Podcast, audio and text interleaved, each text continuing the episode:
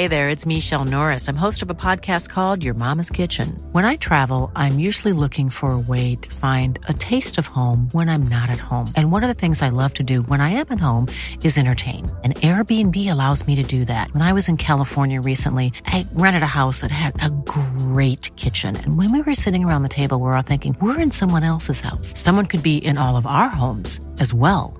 If you have a home, but you're not always at home, you have an Airbnb. Your home might be worth more than you think. Find out how much at airbnb.com/slash host. Millions of people have lost weight with personalized plans from Noom, like Evan, who can't stand salads and still lost 50 pounds. Salads, generally, for most people, are the easy button, right? For me, that wasn't an option. I never really was a salad guy. That's just not who I am. But Noom worked for me. Get your personalized plan today at Noom.com.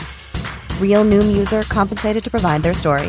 In four weeks, the typical Noom user can expect to lose one to two pounds per week. Individual results may vary.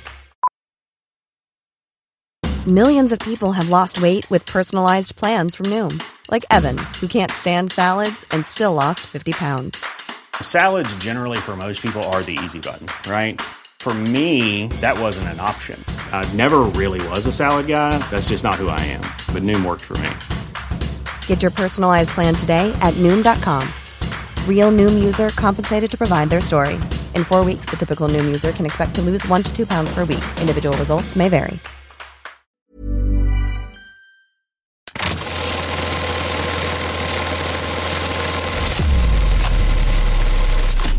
Hello, hello, everyone. I hope you all had a wonderful Thanksgiving, and thank you for joining us for this Friday edition of Collider Dailies.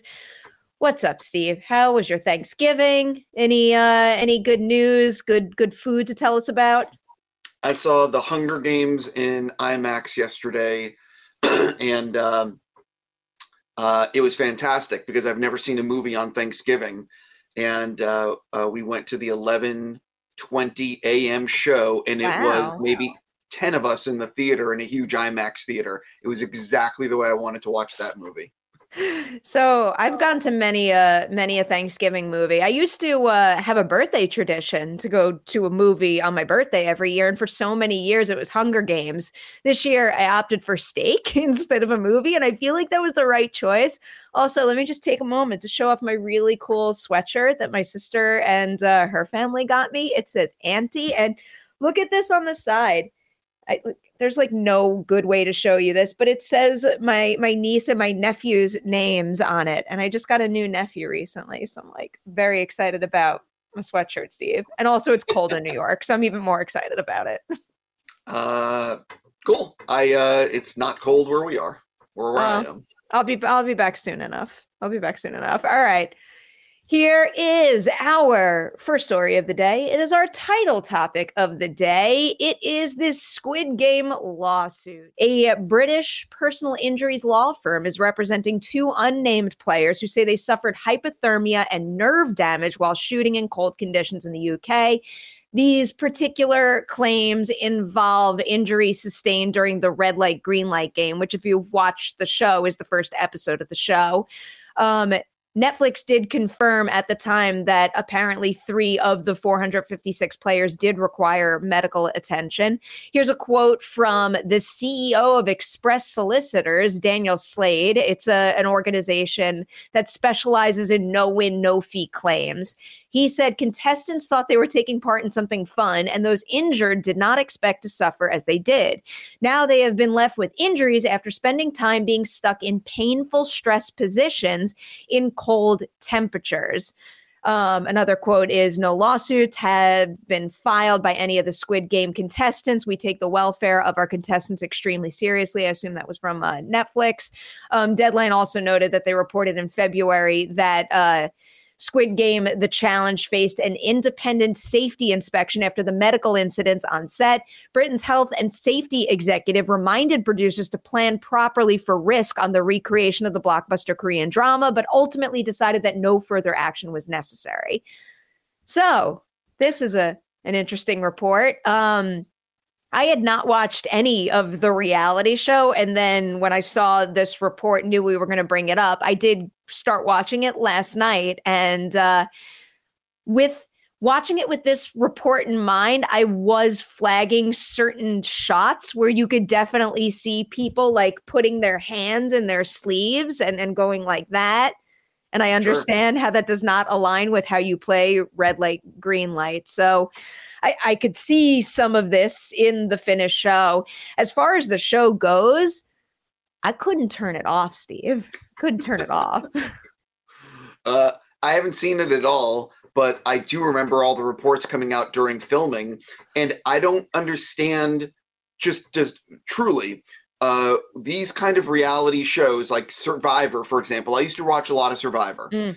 and uh, I don't think people realize you really got put through the ringer on these shows. These are not like pretend where you're pretending to be hungry. You are being pushed to the to your you know um, to your limit in terms of the lack of food, the lack of sleep, the lack of everything. And that's essentially what you're signing up for, knowing that. Now, I don't know if people understood the severity of what Squid Game, the challenge would be when they were getting involved. But I would have thought going in, this is not going to be an easy game to win money. But I, I don't know. And also, the question is did people sign when they were signing up and joining or before they started filming? were they told by producers this is going to be really hard and it's going you know what i mean? Were they were they told about the risks prior to filming? Because if you are informed of all risks and then you sign paperwork you're on your own. I mean you just are. And if but if they weren't told about what was going to be happening and they sort of signed on without knowing those risks then the producers might have a problem. Yeah, I, I, I mean, I would think producers of a reality game show like this do know the the need to fully disclose all risks involved and have people sign the appropriate paperwork. Um, Sam in the live chat brings up something that I was thinking about before even watching the show when the show was first announced. Sam said the reality show seems to completely contradict the point of the OG show. So this was the big thing that weighed heavily on my mind. I'm only two episodes three episodes in at this point, but someone who has watched more than me is like, like you'll see, like it it leans into the real purpose of the show eventually. I can't I can't speak to whether or not that's true or if this reality show will have the same effect on me, but it, it is something that I keep thinking about that they're essentially re they're essentially creating the thing and putting real human beings in the situation that maybe they shouldn't have been in at the start. Right. I would like to think that contestants will learn from their choices to prioritize self and winning and money over hurting other players in the game. Look, I, I uh, again, I haven't seen the show. Um, I will just say that uh, these reality shows are tougher than what people yeah. think they're going to be. Steve, this game is dramatic. This game is dramatic. Like everyone, everyone who's watched this show knows what I'm hinting at here. But the the cookie the cookie situation with a particular player and how like the reaction that happened and and like certain noises that were made and churned my stomach i just everyone who watched will know but it, it's you can't turn it off you can't turn it off it is well, it's over the top drama, but that's why reality shows like this work. I was up until two in the morning watching the show, Steve. Uh, that was me. I didn't stay up till two, but I recently finished Slow Horses season three, ah. and I ah. meant to watch. And I'm not going to say anything about it because I think I'm still under embargo. I don't. No, I can still I can talk about it. So I I meant to watch episode four of six, and I I finished it, and I'm like, well, I can't stop here because it ends in a moment where I'm like, you got to continue. Yeah. And I'm like, okay, I'll push play. And then episode five ends, and I'm like, well, I can't stop here. Like, this is insane. And then, of course, I had to watch episode six. Uh, if you watch Slow Horses or you know the show on Apple TV, season three is uh, probably the best season. It's clear they spent more money this season. It's tons of action, and um, it, it's it's just nonstop. I love the season three is incredible. I've heard some pretty good things. Maybe I will binge that in the near future. All right, we're going to move on to our next topic. But before we do, I'm just going to let you know that our third topic of the day is not going to be a news story or anything. It's going to be us taking your live questions. We've seen in the uh, in the comments and in the live chats that a lot of you want us to do an AMA episode, a mailbag episode, and we will probably do that in the future for the full 15 20 minutes. But right now we'll dedicate the last bit of the show to taking your questions live. So start submitting them now. But first, our second official topic is just a holiday topic, something to to put the the good vibes out there and to give thanks to things that have made the two of us happy in 2023. So we've each picked three things in film and television that we are thankful for in 2023. Steve, do you want me to go first or do you want to go first? You can go first. All right. The first thing I am thankful for in 2023 is horror movies. It has been another very, very good year for the genre. In particular, a good year for continuing franchises and adapting IP. I've been thinking about, because we're nearing the end of the year, I've been thinking a lot about my top 10, and there's a, a, significant amount of horror movies in contention. I also shouldn't just say IP, also original horror. So, in addition to things like Scream 6, Evil Dead Rise, then a Stephen King adaptation in The Boogeyman. Talk to me. Absolutely incredible. Original horror movie, top tier work right there. And then I was very lucky to get to go to Fantastic Fest where I saw so many exceptional genre movies. I'll throw also for TV The Fall of the House of Usher. I just feel so spoiled right now. I feel so spoiled within my favorite genre and I'm grateful for it. Yeah, but who likes horror, Perri? I knew you were going to come back with something like that. I just knew it. I just knew it. what are you um, thankful for, Steve? Uh, well, I'm actually thankful for two things. Um, the, this the first one is a two-part thing. One, as everyone knows, I am a huge Superman fan, and I'm so thankful that James Gunn is making uh, a new Superman movie. It means it's actually happening. It means that I'm gonna get this movie finally. Um, and I'm happy. Listen, I'm I'm over the moon about that. That's number one. And the other thing I'm thankful for is, and this is going to sound weird, I'm thankful that Marvel's only releasing one movie next year, and that's Deadpool three. I really think that the superhero genre needs like a pause. Mm-hmm. There's been too many films coming out, too many films. Like I just think it needs a pause.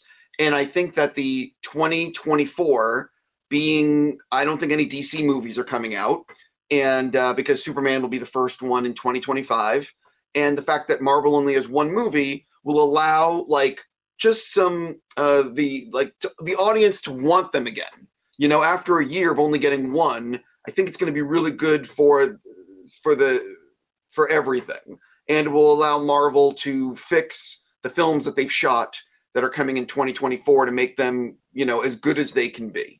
So th- that's my number one thing for those those two things. Rock solid pick right there. I'll just remind everyone we're going to take your questions in a moment, so start submitting so we can collect good ones to answer. All right, my second thing is I am thankful for the actors and the writers who were on the picket line supporting the strike.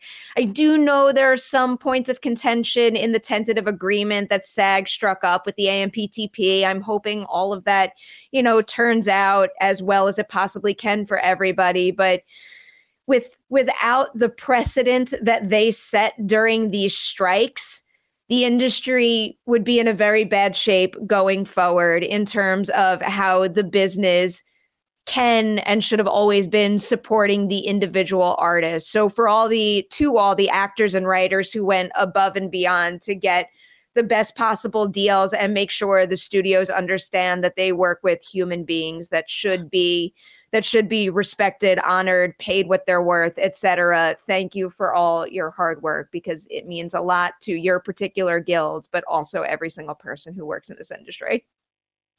I obviously should steal that as my second, but I'll, since you brought it up, I will just say um, I agree with everything you said. I also just noticed that there was a cat in my closet who is Aww. now emerged. We are also um, thankful for cats. That is that's very true. Uh, I was going to say I was thankful that I got to see a new David Fincher movie as I my, for my number two, and I'll say why because every David Fincher movie should be um, a national holiday when it comes out. Uh, I am a huge fan of Fincher, and I think a cat might be joining us right now. Which one? Here we go. So Beautiful. uh, I'm thankful for our cats, and um, there we go. wow, what a beauty shot there. Um, yeah, he's a troublemaker. Uh, he also would like to walk on the keyboard, but um, I'm gonna stop him. But yeah, David Fincher, huge fan, and I'm just thankful anytime the new release comes out. All right, that's a good one too. All right, so we've hit my my last item on the list, and I decided to go with a with a selfish one because it made me feel good. It made me happy. I am going to say the third thing that I'm thankful for in 2023, something that might define my 2023, is my uh, publicist award nomination. Just, dude, it made it made me so happy. It's just like I feel so lucky to be able to do what we do on a daily basis, and I think about this often. Just how vital publicists are. And with every single event that I go to, I feel like it illuminates another corner of their job or layer to their work that I'm not aware of that seems incredibly challenging to me. So I am in awe of what they do. I'm deeply appreciative of how what they do supports me and lets me do what I love. So when those people have decided to give me this nomination honor, like nothing could fill my heart more than that. So it just it made me really happy and I'm grateful for that. So thank you to anybody who voted on that and had anything to do with that. Yeah, the other thing I've learned as I've been in this industry longer is how much BS publicists have to put up with because you know you and I make requests and then they have to go through the the the person you know the the um uh the publicist for the actor or director or the agent. I mean, it's so much BS. Um, and you know, so uh, I appreciate what they have, also what they have to go through. Um, there's so much. Uh, so much. And, and as far as uh, my third pick, I am very thankful for the amount of uh, more animation being produced by the streamers. Uh, in terms of like adult animation, like I'm so thankful for Love, Death, and Robots on Netflix or the fact that Netflix just did Blue Eyed Samurai, or um, what else? Scott Pilgrim on Netflix. Uh, Amazon has some cool animation that hasn't been announced yet that I know about that they're doing. Like, there's just a lot more cool animation being done. And like, if you're from Asia, in Japan, adult animation is just the norm, you know. And in America, it seems like we're finally getting there with more, and I guess it's becoming more mainstream and I'm I'm thankful for that. That's a good pick. I'm always thankful for more animation, in particular adult animation too. I feel like you know, like it has gotten a lot of credit. It's not like it's, you know, relegated to this unseen corner, but I feel like adult animation needs even more attention than it gets in the States. As do cats, always. Yes if it didn't mean destroying my entire setup right now, I would give you an adorable shot of Malcolm just like sleeping away, but I can't do it. I can't derail this whole episode, especially before we take some some questions here. I'm Sandra, and I'm just the professional your small business was looking for. But you didn't hire me because you didn't use LinkedIn Jobs. LinkedIn has professionals you can't find anywhere else, including those who aren't actively looking for a new job but might be open to the perfect role, like me. In a given month, over 70% of LinkedIn users don't visit other leading job sites. So if you're not looking on LinkedIn, you'll miss out on great candidates like Sandra. Start hiring professionals like a professional. Post your free job on linkedin.com/people today.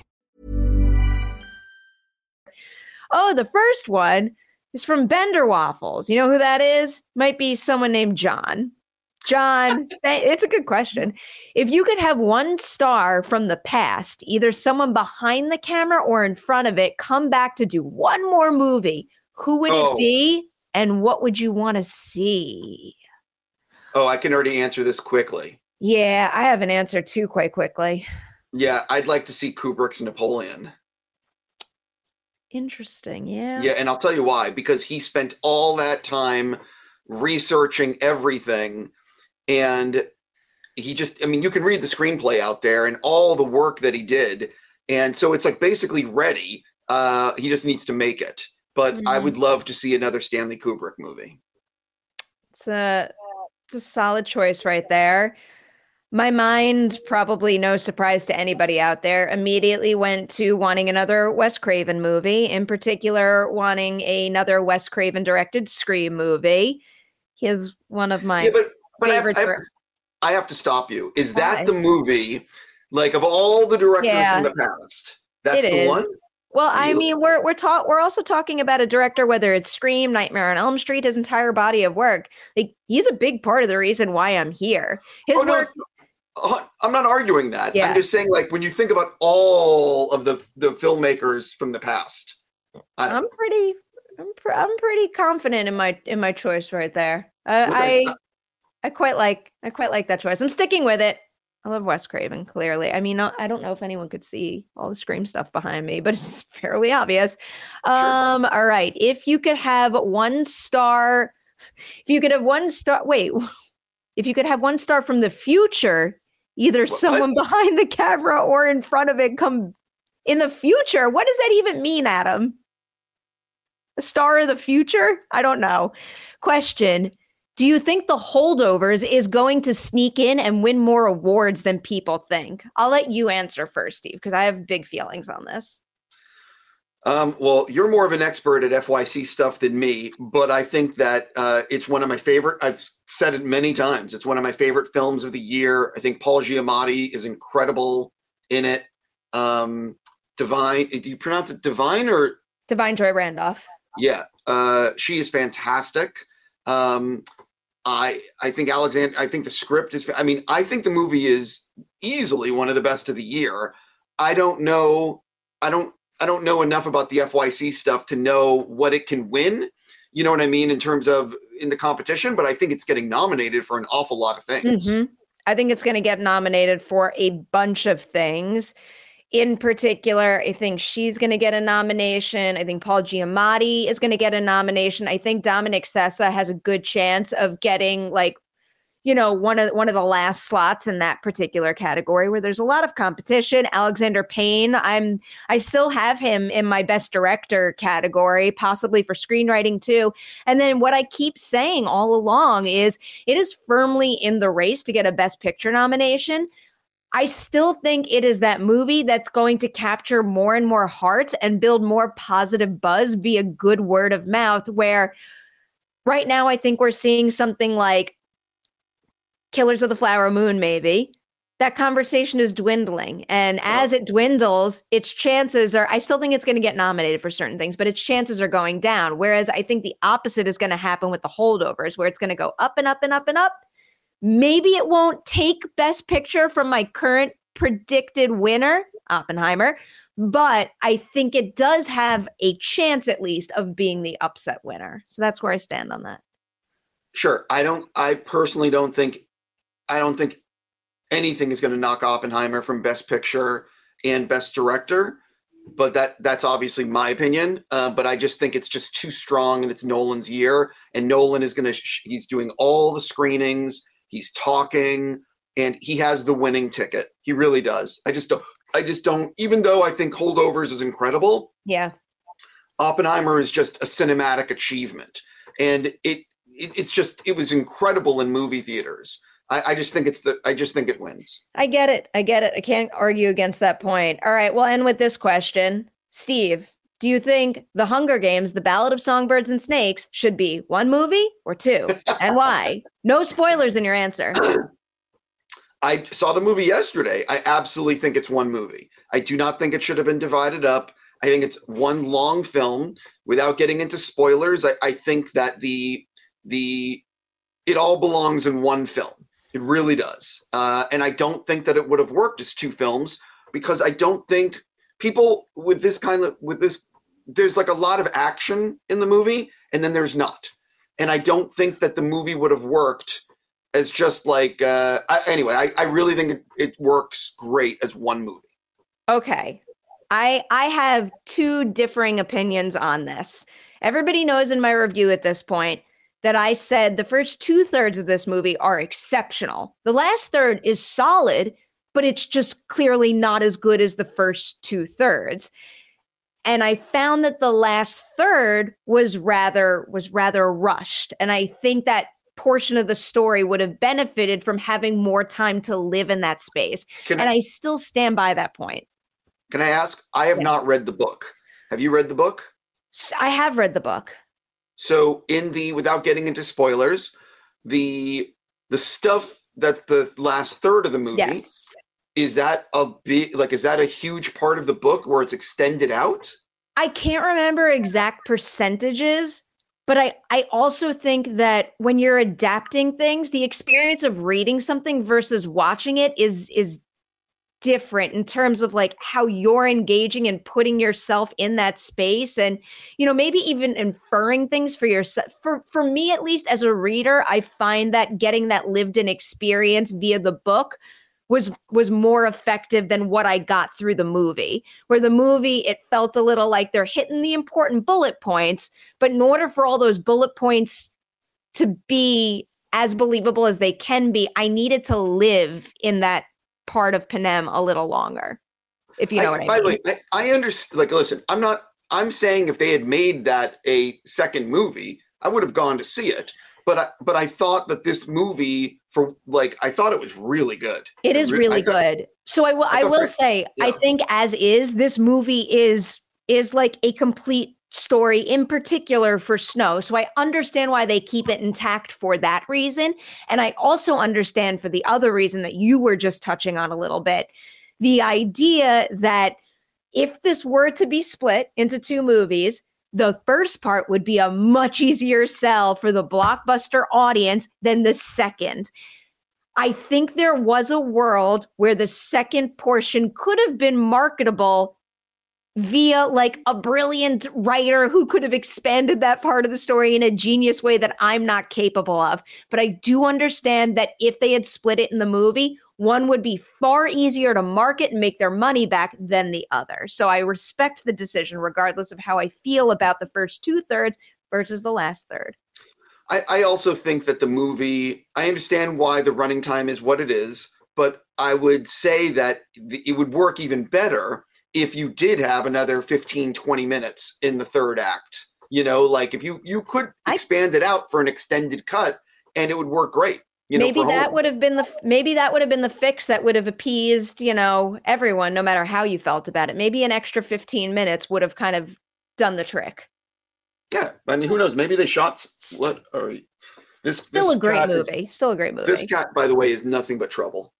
Literally, he is a, a, a whirlwind of, of problems. dude likes Love the him. camera likes the camera Ugh. oh not Yeah. anymore changed his Yeah. mind stage fright all right with that that is a wrap on this friday edition of Collider Dailies. For everybody out there carrying your holiday celebrations through the weekend, I hope it is filled with more good food, more good people, and also hopefully lots of good shopping. Do you have anything on your wish list, Steve? Are you going to go buy anything? I hope that uh, I, I'll tell people who are still who are still watching. Um, and I, I think I said this to you before we started. I don't buy myself anything on Black Friday, but Black uh, we have obviously cats, and Ah. Black Friday is a great day to go um, uh, food shopping for your animals because Petco and Amazon and other places have big sales on pet food.